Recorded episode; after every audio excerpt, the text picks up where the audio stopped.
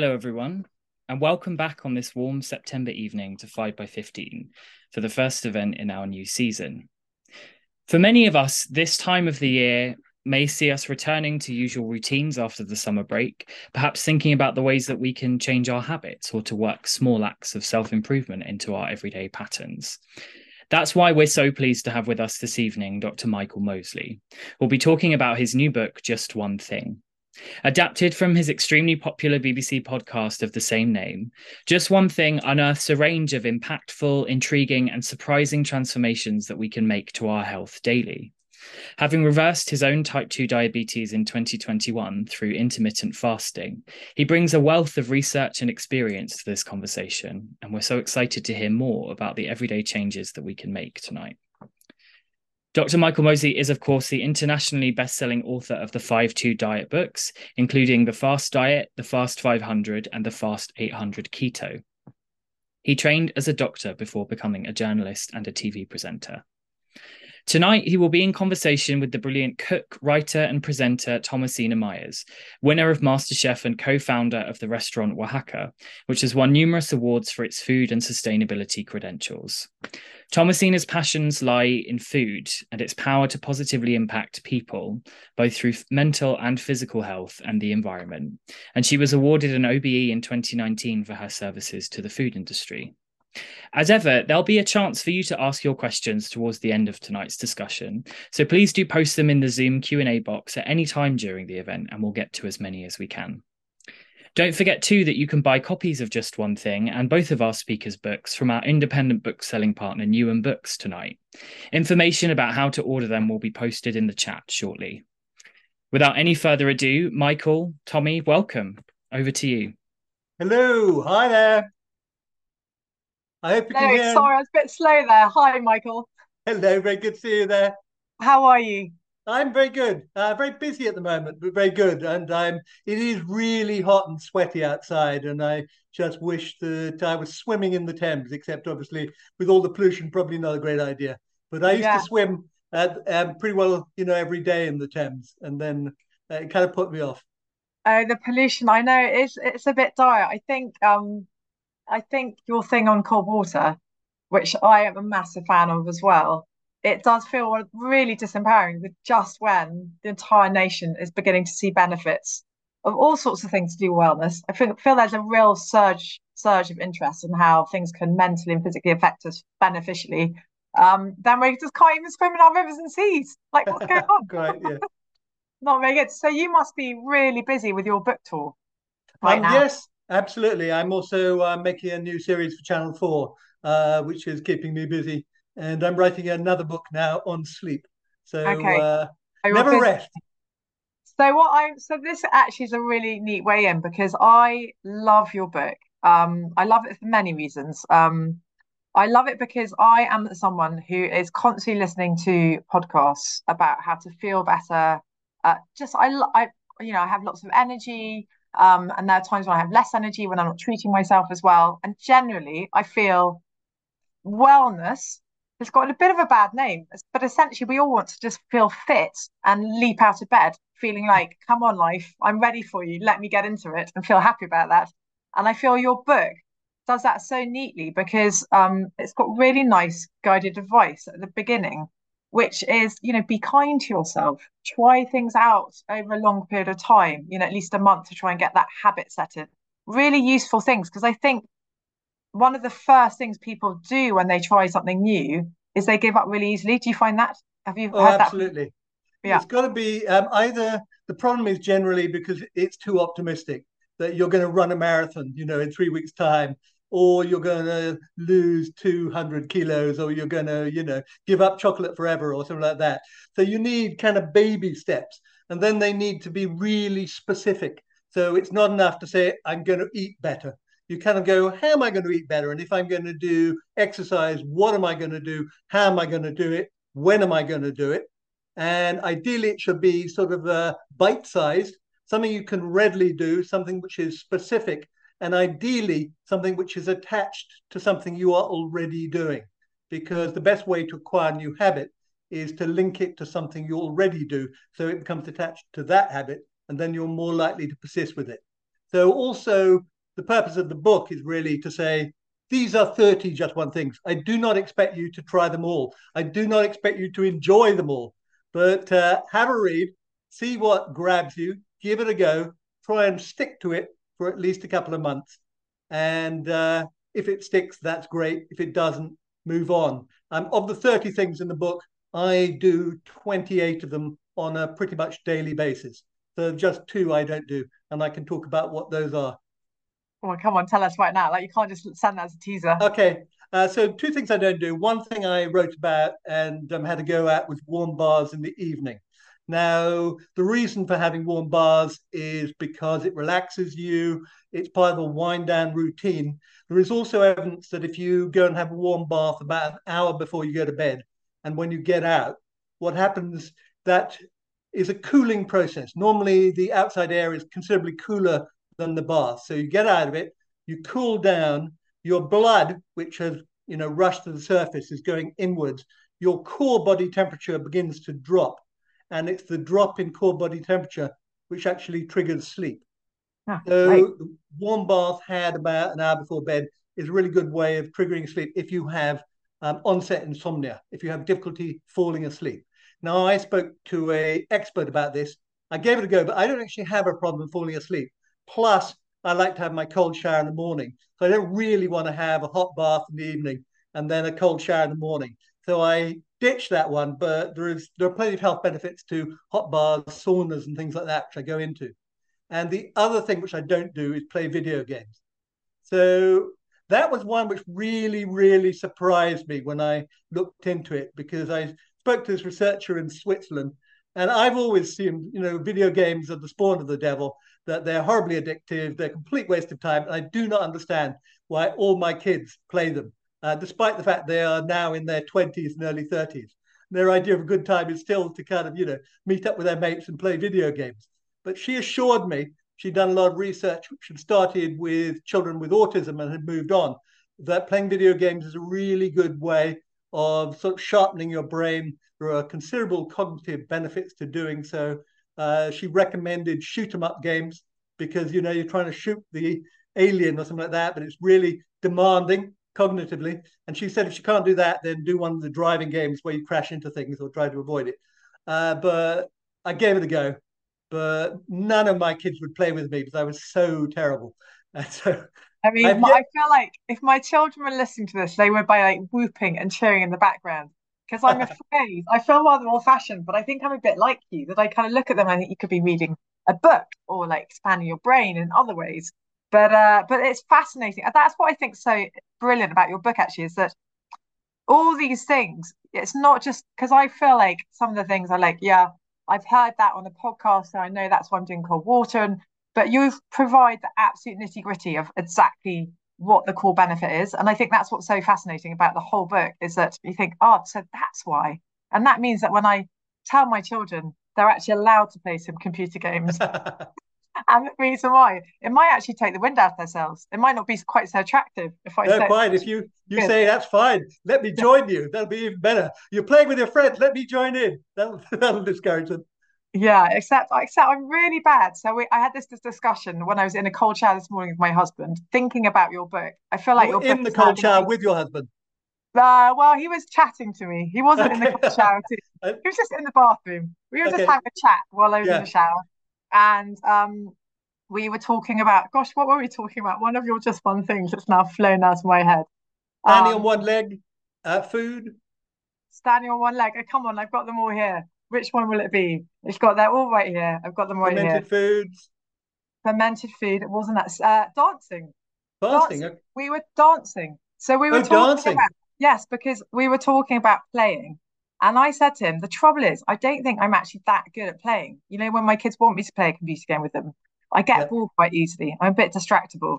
But dancing, on the other hand, I said to him, I do think dancing is one of the things I am good at. Because for me, that is playing. It's like playing around with music. And so I'm delighted that dancing is here, because it always makes me feel fantastic.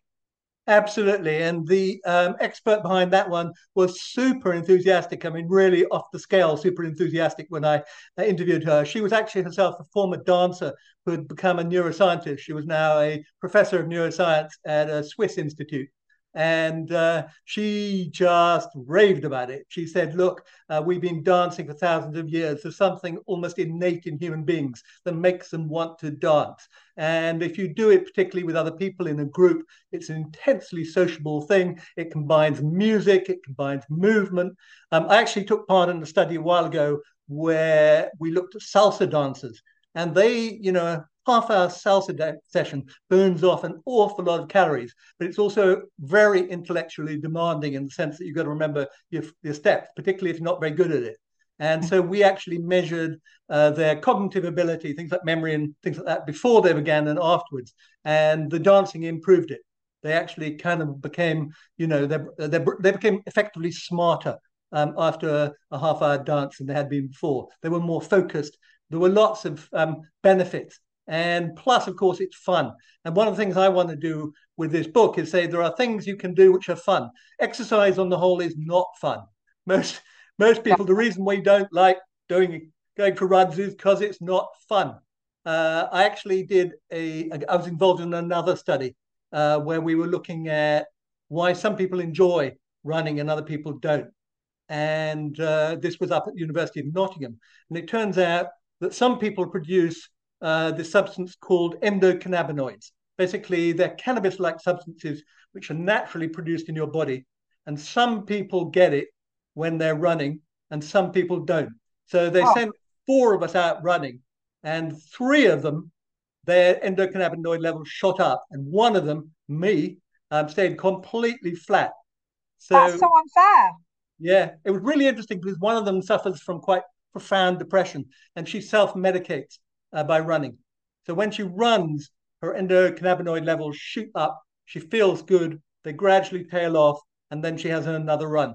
She doses herself, which is kind of fascinating. Right. And we also did this as part of an experiment looking at the benefits of singing. And what we did there, it was again the University of Nottingham. And what we did there is we got a group to either cycle vigorously, sing together, or read a manual on how to repair a washing machine. That was a kind of control group, if you like.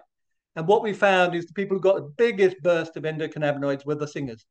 They just kind of loved singing. You didn't have to be good, but you got this big burst of sort of joy. And it also shows why singing in studies has been shown to reduce pain and all sorts of other things and reduce the sense of depression and isolation. And it seems to be because of this particular neurochemical, but it's also because you're part of a wider group and you're just sort of having fun together. And so I find that fascinating. Love it. I think that one of the reasons I loved your book so much actually is those links between these things that you do that good for you physically, but also have these huge mental positive effects too. Because so much of that is linked, it feels to me. And just what you said made me think of lockdown when the choirs couldn't meet up and sing together, and people who talked about how depressed they felt because they didn't get that hit of meeting up with their friends. And I definitely, yeah, yeah. There's also a lot of, that's why they try to compensate virtually, which is kind of better than nothing, but it's much better if you can sing with others. Just singing by yourself, I don't know if you do that, you know, put on the radio, do a bit of, you know, singing around enthusiastically. I sing when I'm in the shower. I sing when I'm having a cold shower, because I find that sort of numbs the cold. But my wife, Claire, is not a fan. She leaves the room. She likes to stand there stoically and just let the cold water pour down her, whereas I like to sing vigorously. I jiggle. Okay, giggle. That's a good one. No, jiggle. I feel like... Oh, you jiggle. Yeah. I kind of dance. I basically dance because it makes Absolutely. So you're doing the same thing. You're producing that surge of endocannabinoids, which is helping you fight off the pain of the cold water. Yeah, although annoyingly, I feel my shower isn't cold enough. I always think it needs to be a bit colder. It will get colder in winter. Yeah. At this time of year, if you're going to start, if anyone in the audience wants to give it a go, what I suggest you do is you get in the shower, have a warm shower to start with, wash yourself all over, and then give yourself, turn it on the full blast of cold. Start with about 10 seconds and gradually build it up. And really, you don't need more than about 30 seconds. And it's really invigorating. Start now, because the water will get an awful lot colder and the air will get an awful lot colder in a few months' time. But I think that's a game changer for me. When I read that, actually it was a podcast by Dr. Rangan Chachi, interviewing this brilliant cold water person, And I thought that was fascinating that you only need 30 seconds, because so many of my friends, well, all few of my friends do cold showers. And for years I thought, that's hardcore. I can't possibly do that. But actually, if you have a warm shower and then just switch at the end for that last 30 seconds, that's doable. I really think that for most people, that can be doable. Absolutely. And if you sing along, then that's two Just One Things all done together. One of the rules of thumb is as well is that you should stay in there long enough so you're no longer hyperventilating. That's what the expert said to me. He said that should last in about 25. So when you go in, cold water hits you, you start to go. So the idea is you kind of slow everything down. And when you stop hyperventilating, you get out of the water. Cold swimming is also something, people do. And there's quite a lot of evidence now on the benefits of that for mental health. So there was a study, the first proper randomized controlled trial on this was published about 6 months ago, showing that people who do cold water swimming, they got them and randomly allocated them either to walking along a beach or swimming in the sea. I feel like lots of these things are also good for mental health, because I in my 20s massively struggled with mental health, and I definitely do things to make myself feel better mentally. Light exercise, like I cycle around London, mainly because I know that on the weeks I cycle, I feel so much better than the weeks I don't. So I just built that into my life now. Exercise. Do you do resistance exercises like press-ups and squats? Well, so I was really interested in that, because now that I'm getting on a bit, no longer such a young chicken, my cycling can hurt my knee a bit. So I've got a slightly dodgy knee. So I've started now realizing at my age that I need to start doing resistance so that I can keep doing the exercise that I kind of need, I think, to self-medicate myself. There are also cognitive benefits to doing resistance, particularly the press-up and the squat. So I do them first thing in the morning with my wife, Claire. And the reason I do them... Yeah, we do them together. So we kind of urge each other on. And the reason I do it then is because we link it to getting out of bed. We get out of bed, we do it. So if we leave it to later in the day, we don't do it. So that's the trick, is basically link it to something you're already doing. So out of bed, press-ups and squats, and sometimes a bit more. Now, the press-up and squat are really good because the squat works the biggest muscles in your body, which are those in your butt. Yeah. And the press-up is really good for your upper body strength, but also for your spine. And I recently had my spine tested by a DEXA scan, and I have the spine of a 30-year-old because I do press-ups. Way! Very good if you're a woman at your risk of osteoporosis, because that is how you strengthen your bones, is by doing things like press-ups, but also anything which puts pressure on the bones. But in addition to that, the press-up and the squat are really good for the brain, and indeed for things like depression and anxiety, because what happens when you go up and down in a vertical motion like that is that leads to a big release of blood into the brain. And that triggers the release in the brain of a substance called BDNF, brain-derived neurotrophic factor. And this is like fertilizer for the brain cells. So it is also one of the things that is released when people take antidepressants. So it is a natural form of antidepressant, and it is also a way of keeping your brain in good shape along with your butt muscles. This is brilliant. So what I want to ask you is, so I was doing a squat-like exercise for my knee that someone told me, and then I think downward dog, like the sun salutation, is quite, because you definitely do a bit of press up when you go down into your sun salutation, and then the downward dog must be quite good for spine. Absolutely. I mean, one of the things you need to check out is online that you're doing the exercise right, because again, the danger is that you do a press up or a squat wrong, and it makes the knee worse. I mean, in theory, squats should be quite good for the knees because they build the muscle on the thighs, and that's what protects the knees in the end. Yeah. But there are lots of online sort of knee exercises. So, those are kind of my go-to exercises. But if you can do them first in the morning, encourage your partner to do them as well, then there's a much greater chance you will stick with it. Because there are mornings when you don't feel like doing it, mornings when the other person doesn't want to feel like doing it, but you can nudge each other on. And as I said, try to tie it to something you're already doing.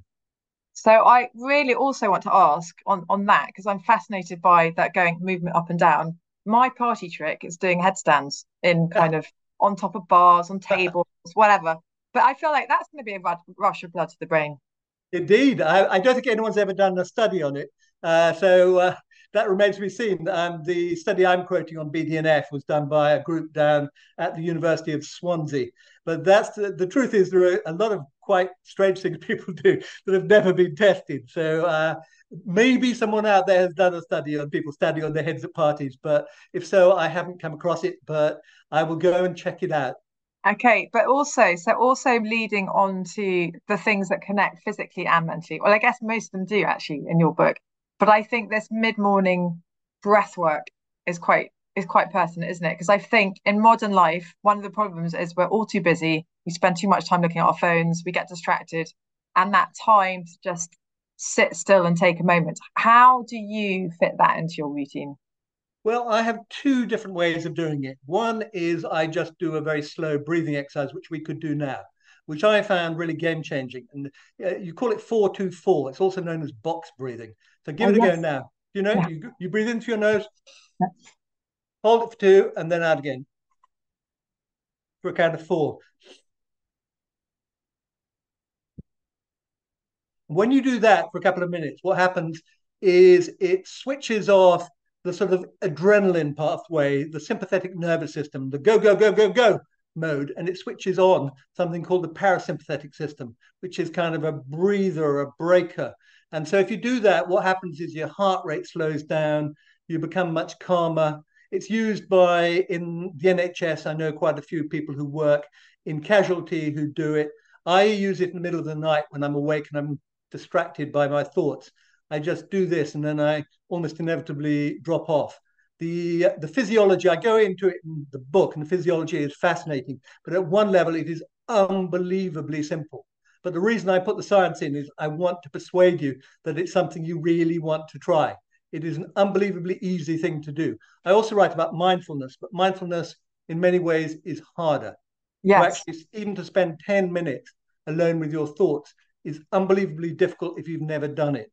Yeah. Just doing this, just breathing is a brilliant way. And if you ever suffer from panic attacks, it is the way that you can get yourself out of a panic attack. But you have to have practiced it beforehand so that you know what you're doing, you know how effective it is. And when you start to have a panic attack, which is normally caused by hyperventilation, you start to go and you're blowing off carbon dioxide. It's mainly a sort of physiological thing. If you slow down the breath and you really center yourself, then that just calms you down. And it is, I mean, you know, if people who study yoga, promote yoga, they've known about this for thousands of years. I love the fact that loads of stuff, which the great religions, the great yogics, whatever, have known, and we've gone, yeah. And then suddenly the scientists look into it and they go, oh, that's interesting. And so everyone goes, oh, right, now I've got to do that. It's like, you know, mindfulness, which is really meditation sort of framed by a group in California. It's very effective, but it is a reframing of a Buddhist practice which has been around for an awful long time. Yeah, and I think that's why we, you know, modern day living, you know, ignores the science and the wisdom of the ancients at their kind of own peril, don't they? Absolutely, and that's what I love. I mean, I love exploring that area, which is how I got originally into intermittent fasting and things like that. As you can see, I'm also following one of my other precepts, which is glugging lots of water. Yes, exactly. I just for the people who are listening, actually, I want to reiterate that I was a guinea pig on a mindfulness course that someone did online, which was brilliant, the Light Project. And so I did a breathwork thing online with 60 other people in the room. And it was so transformative for me that I've been doing it ever since. That was about a year and a half ago. And I completely concur with you that it's way simpler to just stop and do a little bit of breathing than it is to find a space, cut yourself off from the world and let your thoughts alone. So anyone who's interested in this kind of thing, I completely think you're right. I think that's the easiest way in, isn't it? It is. And I found it really quite life-changing. Something as simple as that, it just, you know, when I'm having moments of anxiety, it just calms me down. So one of the things we should obviously talk about is food.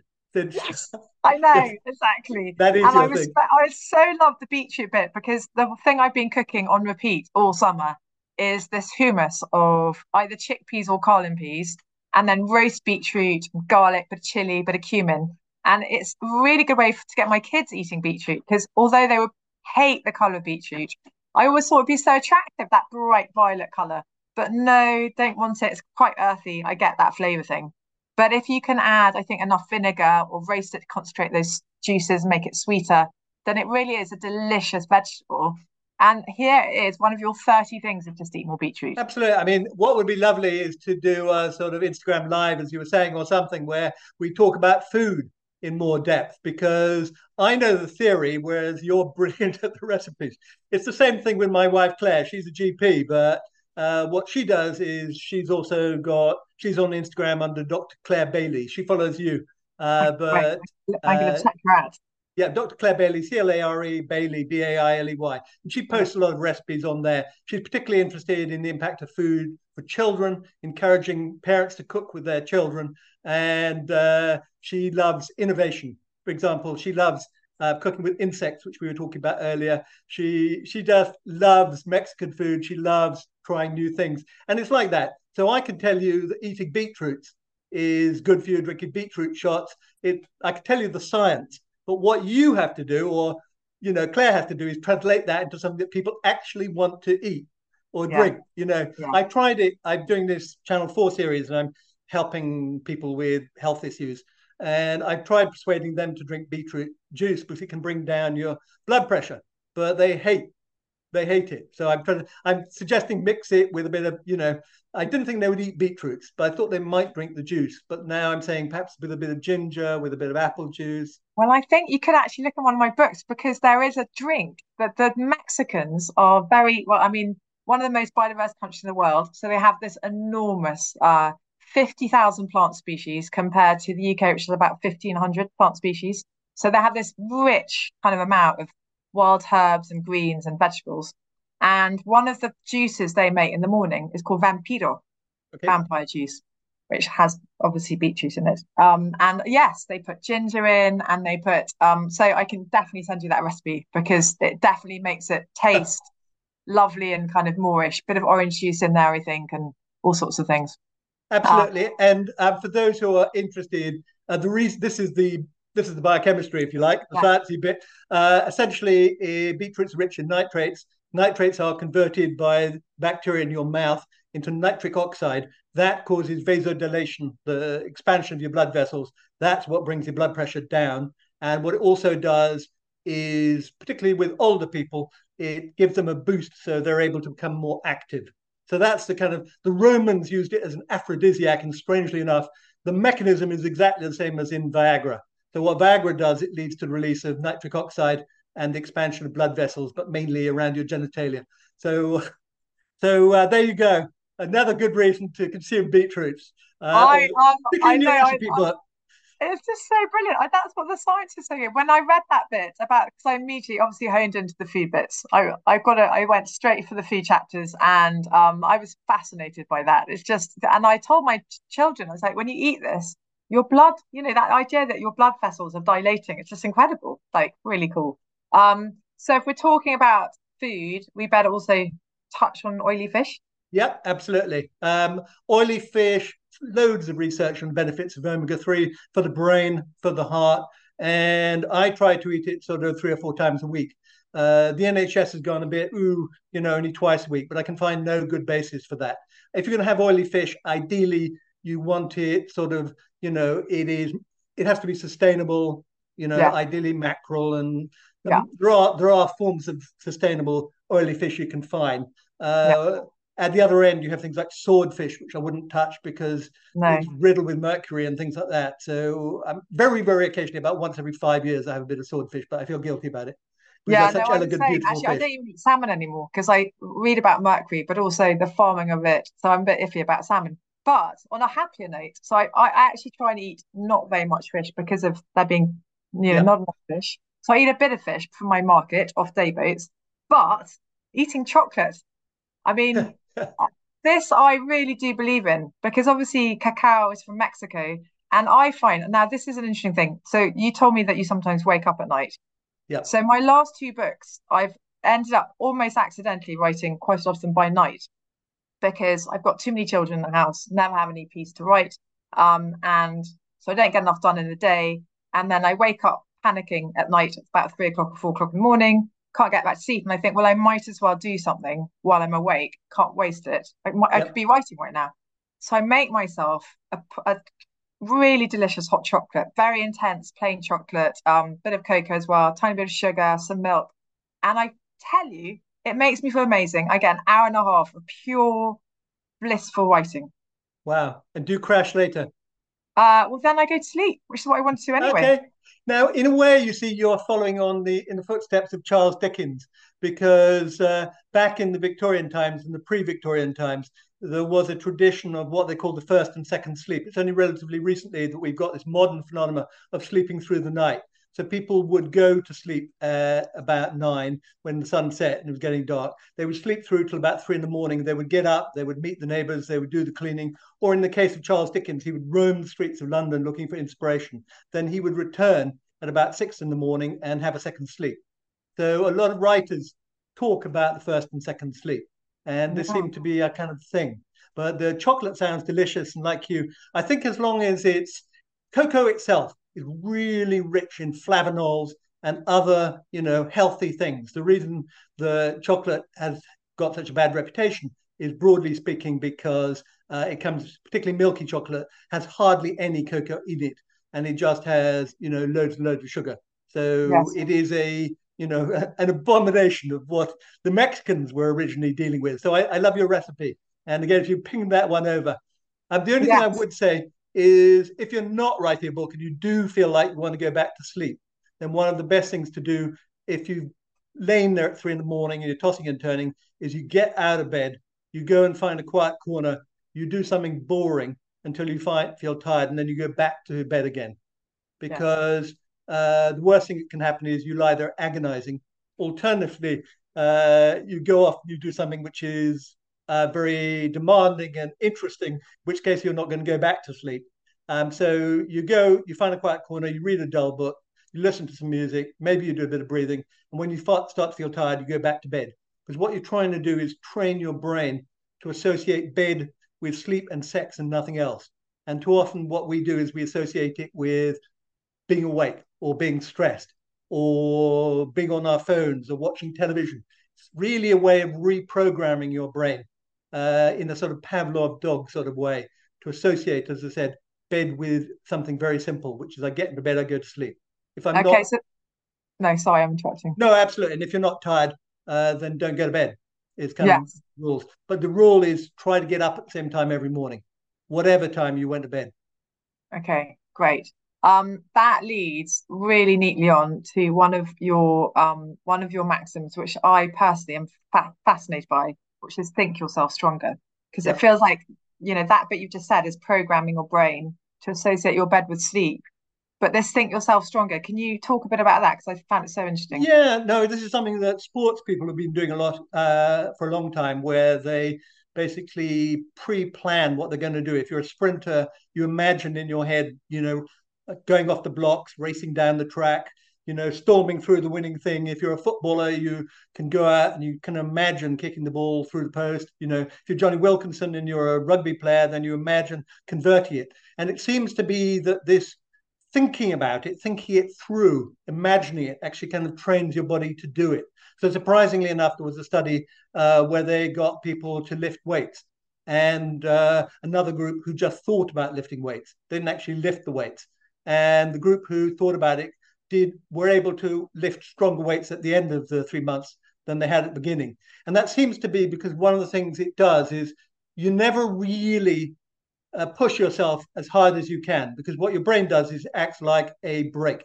It basically goes, you're stupid. You don't want to lift that weight because you're just going to damage your back and your arms. You've never lifted weights before. Why are you beginning now? Don't do it. So there's a part of your brain which is just going, don't do it. And so you feel, oh, I'm really exhausted. And what thinking about it does is it basically encourages, it teaches your brain that actually it's okay. It's okay. Just this once, you can let this person do a little bit more. And so, yeah, it's a very interesting example of the sort of mind-body connection. And that I think is kind of, in a way, sort of remarkable. I have to hasten to add that it unfortunately is not the same as going for a run. Thinking about going for a ride while lying on the sofa, eating a pizza is not the same as actually doing it. There are limits to the power of thinking about things. Hundreds of people are listening and now going, oh, what a shame, what a shame. Isn't that what, there's this massive craze last year and the year before about, struggling to find the word in my brain, where if you think something enough, it will happen. So yes. If you think you'll be a millionaire enough time. Yeah. That's based on some book by an Australian woman, and she became a millionaire, but mainly by selling an awful lot of books. Yeah, exactly. But I've got a bit of that. It's about if you think enough about something, then you're programming yourself to do the thing in advance. Yeah. So if you think I'm going to sell a lot of my books, you might start organising your book tour more methodically. Yeah, true. There might be an element to it. I remember a friend of mine when we were both teenagers and we were both quite short. He was convinced that if he said to himself, I will be 6 foot tall, I will be 6 foot tall. But the last time I saw him, he was still 5'6", and that was... So there are limits. There are limits to what you can achieve, Okay, so I want to find a bit more. Let's find a few things. Standing on one leg, what's that about? Sure. So we talked about resistance exercise, to build your muscles, and the squat and the press-ups. And there's also aerobic exercise, which is where you go for a run, a walk, a cycle, and that works your heart and your lungs. But balance is something we don't really think about that much because we take it for granted. But actually, balance is an extraordinary thing. We are pretty well the only, mammal that can stand on two legs. So that was an enormous achievement. It freed up our hands. Arguably, it was the kind of beginning of human race as we know it, was when the first ape stood upright. But there is a practical reason why you want to work on your balance, and that is because falling over accidentally is the second most common preventable cause of death worldwide after road traffic accidents. So particularly as people get older, they're inclined to fall, they break a hip or something like that. So you kind of want to work on your balance, and you can do it by doing Tai Chi or by doing yoga. But I like to do it by standing on one leg when I'm brushing my teeth. So it's another example of something I already do, which is I brush my teeth for 2 minutes in the morning and in the evening.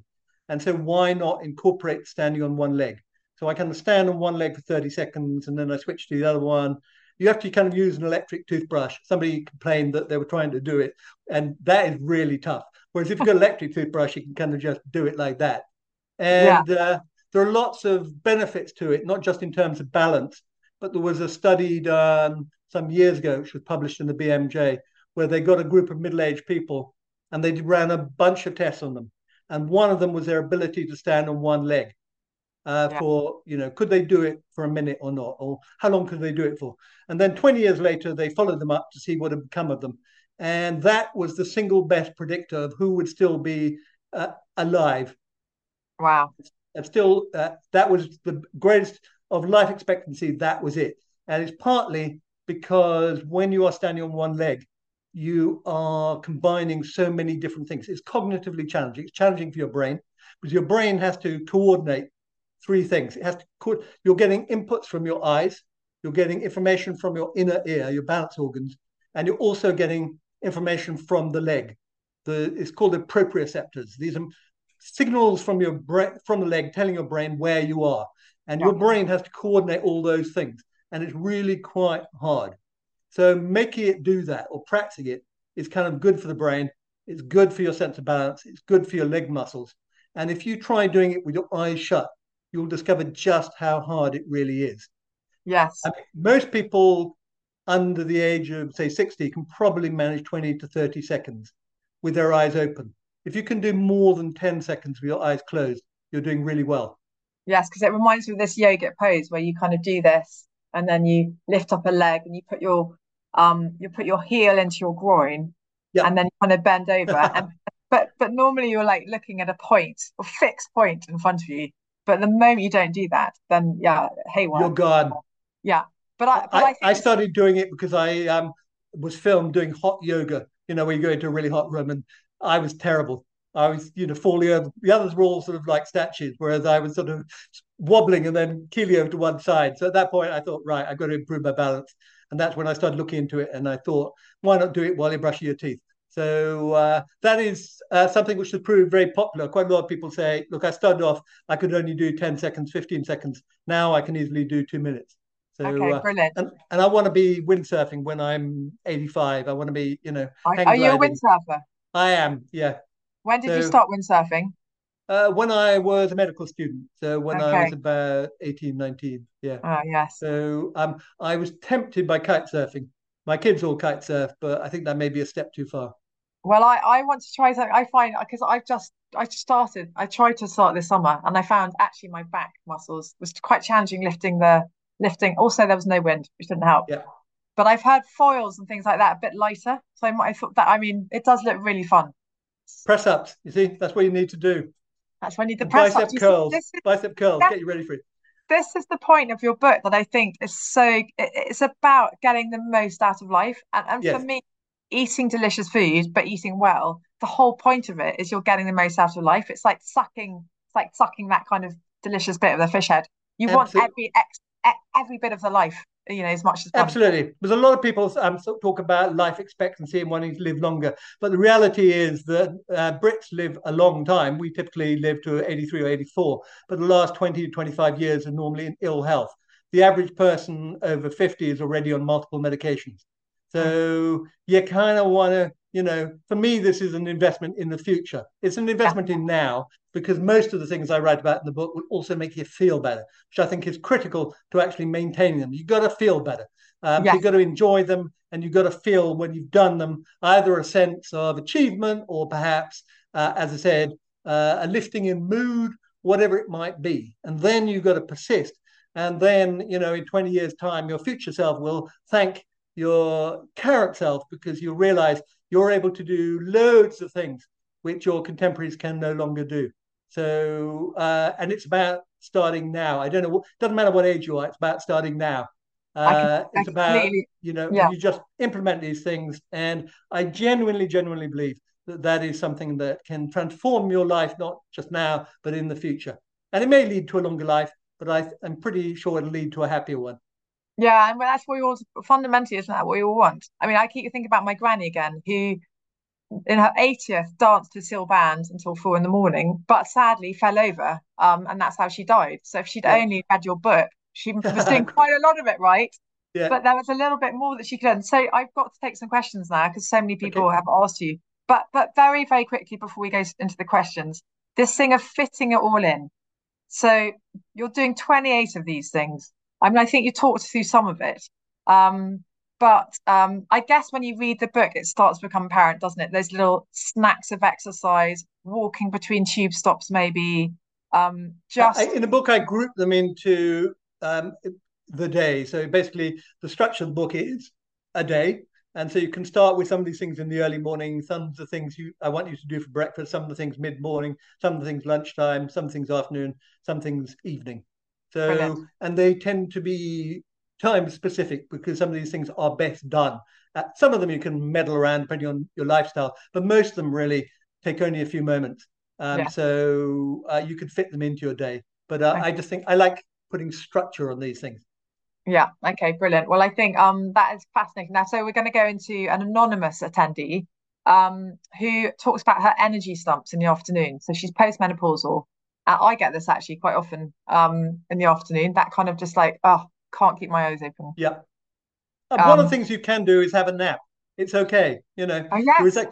Yes, I love napping. I love taking siesta. It's literally my favourite thing. Power naps, 20 minutes. Power naps, exactly. And that's another section I write about, napping.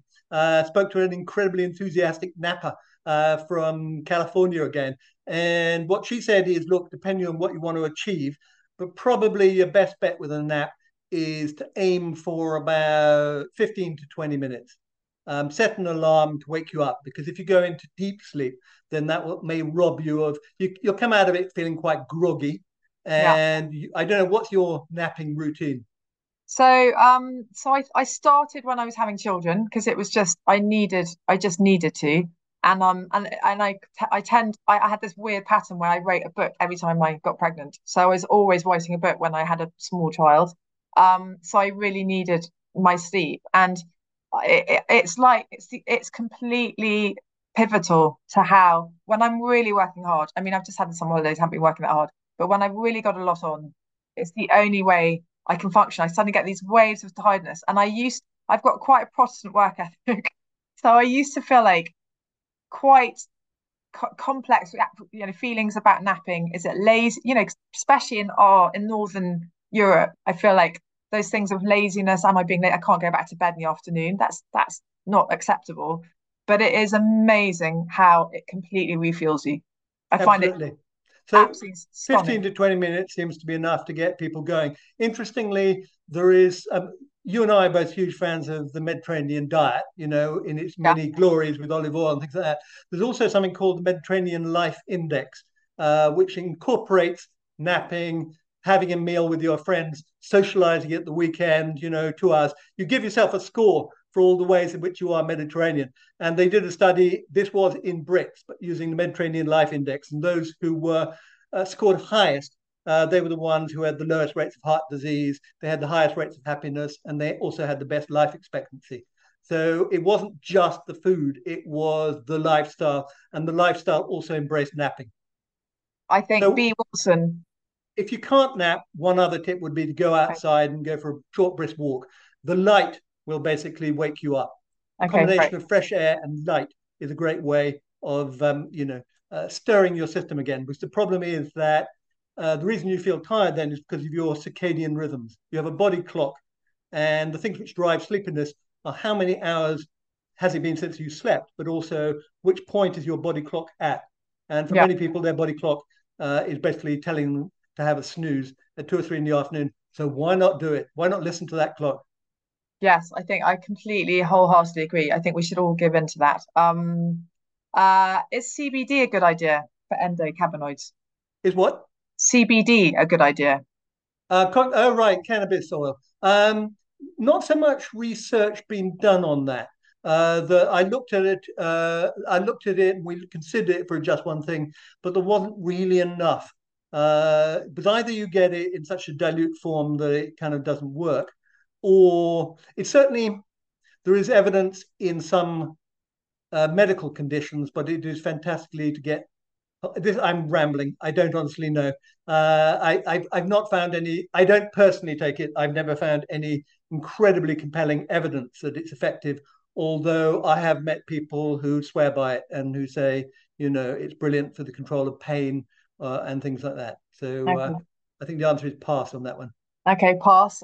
We've got Carol Curran who's saying, how many squats and press-ups? I feel like saying that she should definitely buy the book, because you lay it out so beautifully and you've mapped all these things so beautifully that but I think the point is we're not talking about spending an hour.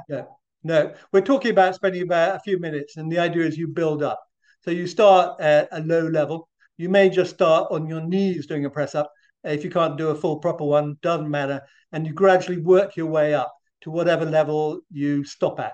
So my current thing is I do 30 press-ups and 30 squats, and then sometimes I do a few more if I'm feeling it. But the only reason I've stopped at 30 is because that would enable me to get into the Australian police. If you can do 30 press-ups in 1 minute, I'm told you can get it. So that's my, a strange goal, but one that... so it's basically about that. And again, if you don't fancy doing them in the morning, you can do a few squats, when you're having a cup of tea. You put on the kettle, you use that as a trigger to do a few squats, or maybe going to the loo and you come out and you do a few press-ups.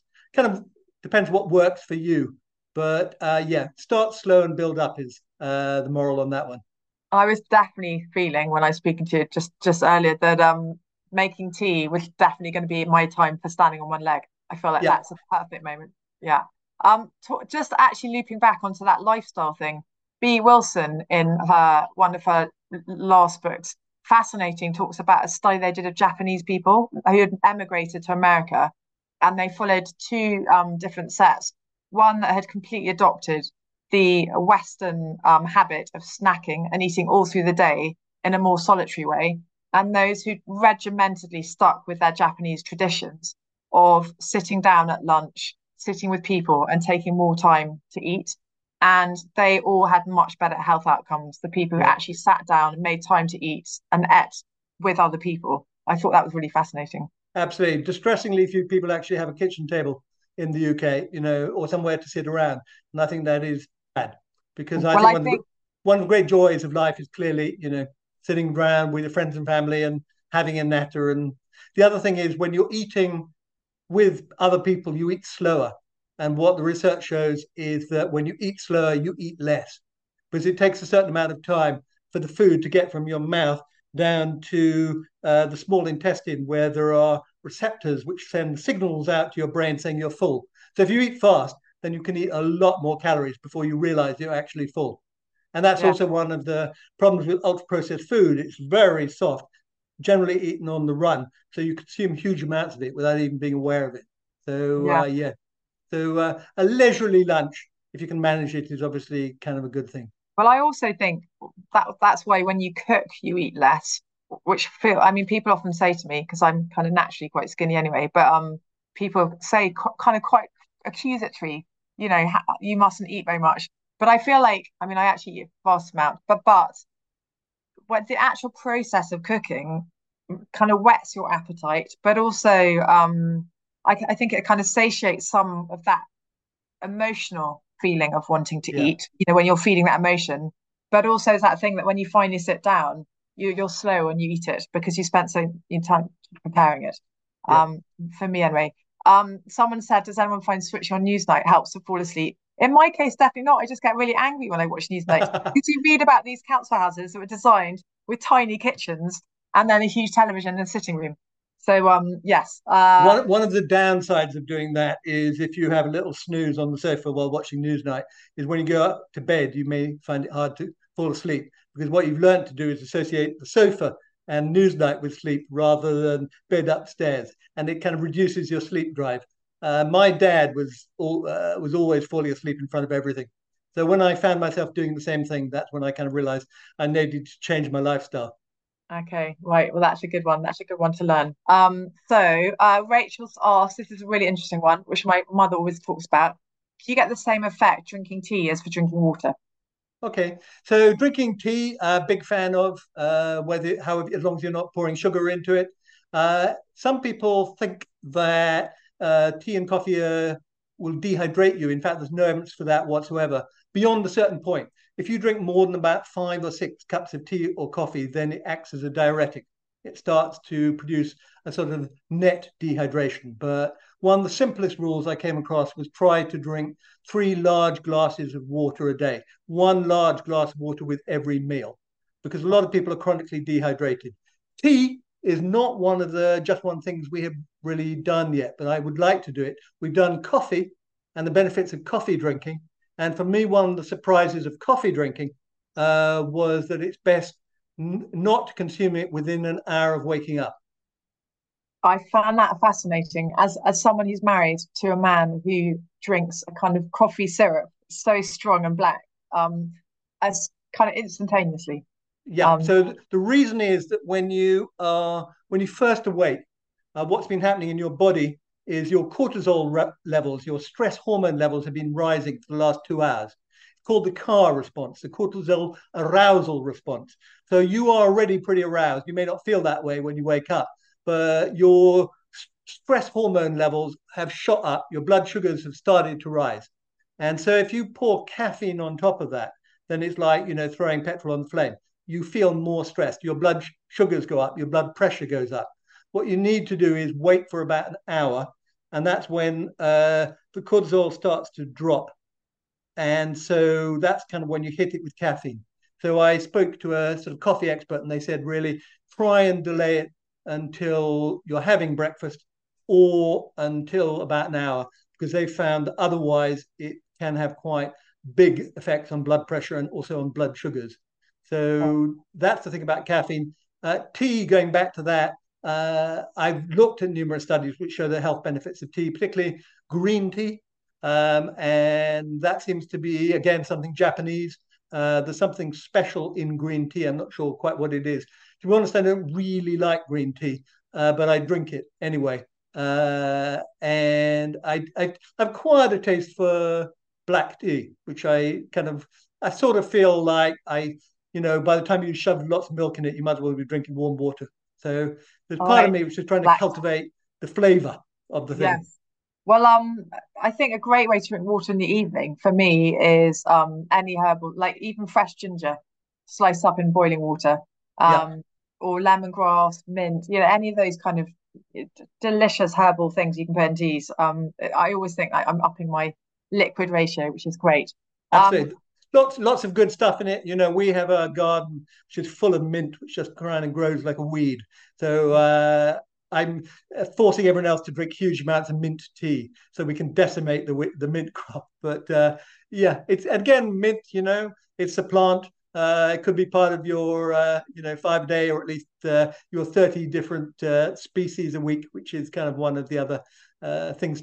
Professor Tim Spector, who I did a podcast with, that was his kind of advice, was to try and aim for 30 different plants across the week. And that might include spices, but it might include herbal tea as well. Yes, and actually, I'm fascinated by this, linked to my fascination with the biodiversity of Mexico, of how you get different varieties into your diet. And actually, it's so easy. So you talked about mint, and I always tell people to grow herbs in a window box inside the house or outside the house when they've got a windowsill, because it's one of your things is getting some houseplants, because those mingy packets of plastic wrap herbs, not only are they really expensive, they go off really quickly, but there's really no joy to them, because you tend to find them festering in your crisper a few weeks later and throw them away, which always feels bad. So if you grow them yourself, much cheaper, they're probably better for you because you pick them fresh. But I always think on a recipe, a salad can have bags, handfuls of mint and parsley and basil, and then that's 3 ingredients. That's 3 different diverse things in your diet in just one bite of salad. So I think it's about flavour, isn't it? Yeah. And in many ways, it acts as an alternative to piling on lots of salt or lots of something else.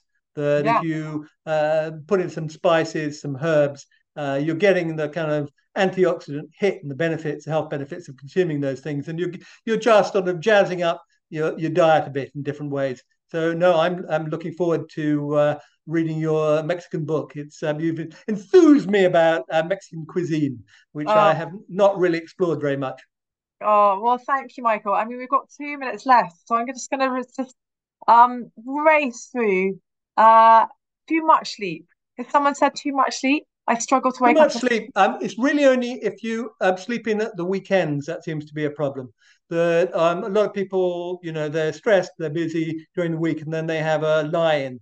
Unfortunately, the research suggests that having a lie-in can be detrimental because it's called social jet lag.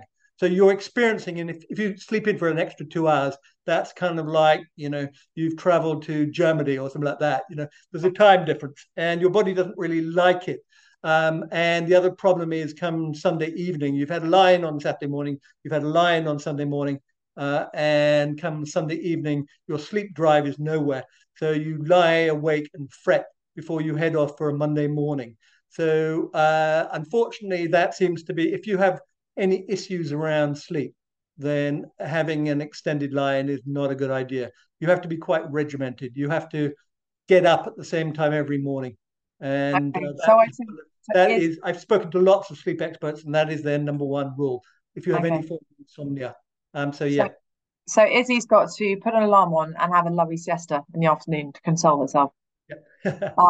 Okay. Well, I think we've kind of got to wrap up. And Gerard says, hints about keeping fun enjoyment. I think you've shown masses of fun enjoyment in it, and overall just knowing that you can go out and live life and be dancing when you're 80 and just enjoying it. So I think and also these bite-sized, I just love how bite-sized they are. And again, your introduction of just being kind to yourself, just slowly and steadily just trying to build it in, it's a really helpful book which I found brilliant to read. So thank you so much for letting me interview you. Thank you, and look forward to chatting again about all things food. I should go off and drink some water, eat a bit of chocolate, and and read before I go to bed. Michael, right. Goodbye, Michael, thank you so much. That was brilliant and so informative, and it's given us so many things to go away and try. I never knew that about coffee. I always reach for coffee first thing when I wake up, so now I know to wait for an hour. Thank you both, and thank you to our audience for all of your questions. Remember that Michael and Thomasina's books, Just One Thing and Meat-Free Mexican, are both on sale from Newham Books this evening, so please do check out the information in the chat about those. We have next Monday our first 5x15 of the new season with a fantastic lineup, including Ed Yong, Mark O'Connell and Octavia Bright. And the following Monday on September the 18th, in the fourth event in our Six Ideas to Change the World series, we'll be hosting a special conversation with Maya Rose Craig, also known as Bird Girl, and hearing about her extraordinary story as an ornithologist and activist and her thoughts on the future of the environmental movement. Don't miss those. All the info is on 5x15's website. Thank you both so much again. Thank you everyone for tuning in, and good night. Good night. Bye.